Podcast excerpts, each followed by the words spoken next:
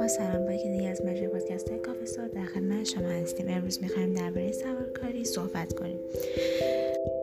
در زمانهای قدیم و پیش از رواج اتومبیل ها مردم برای جابجایی خود از اسب ها استفاده می‌کردند. به مرور زمان مسابقات اسب دوانی محبوبیت زیادی یافت و افراد علاقه من به سوارکاری از این مسابقات استقبال زیادی کردند تا جایی که ورزش سوارکاری وارد مسابقات المپیک نیز شد. مسابقات سوارکاری در شاخههای مختلف برگزار می‌شوند که چند مورد از آنها بدین صورت است. پرش با اسب.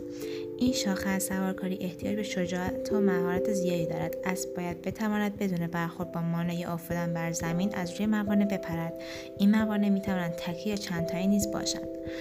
دورساژ هنر و ظرافت در این شاخه اهمیت زیادی دارد. کنترل حرکات و انجام حرکات نمایشی توسط اسب در دورساژ سنجیده می شود و تکنیک ها و مهارت های او امتیاز داده می شود چوگان یکی از قدیمی ترین شاخه‌های سوارکاری است که خصوصا در ایران محبوبیت زیادی دارد. این ورزش به صورت تیمی و با هدف به ثمر رساندن گل با یک توپ انجام می شود استقامت. همانطور که از اسم این رشته مشخص است این شاخه به سنجش استقامت و قدرت بدنی اسب می‌پردازد. طول مسیری که اسبها باید در این شاخه از سوارکاری طی کنند بین 20 تا 160 کیلومتر متغیر است.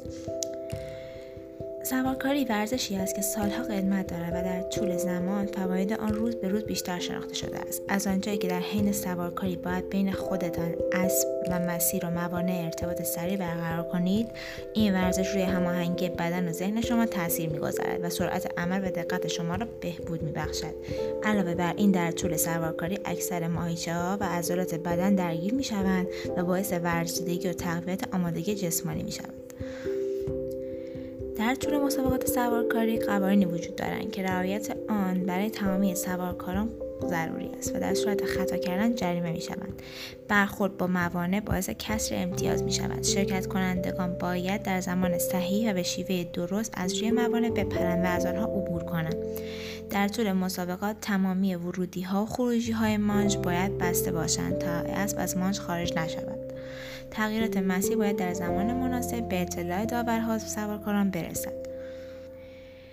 مجموعه پریدار در اصل یک اقامت بومگری در استان مازندران است که امکانات رفاهی و تفریحی را نیز در اختیار مسافران قرار می‌دهد. از جمله خدمات این مجموعه را می‌توان به پرورش و فروش اسب آموزش رایگان اسبسواری و برگزاری تورهای گردشگری به طبیعت بکر و سرسبز شهرستان آمل نیز اشاره کرد. مرسی که تا اینجا همراه ما بودین.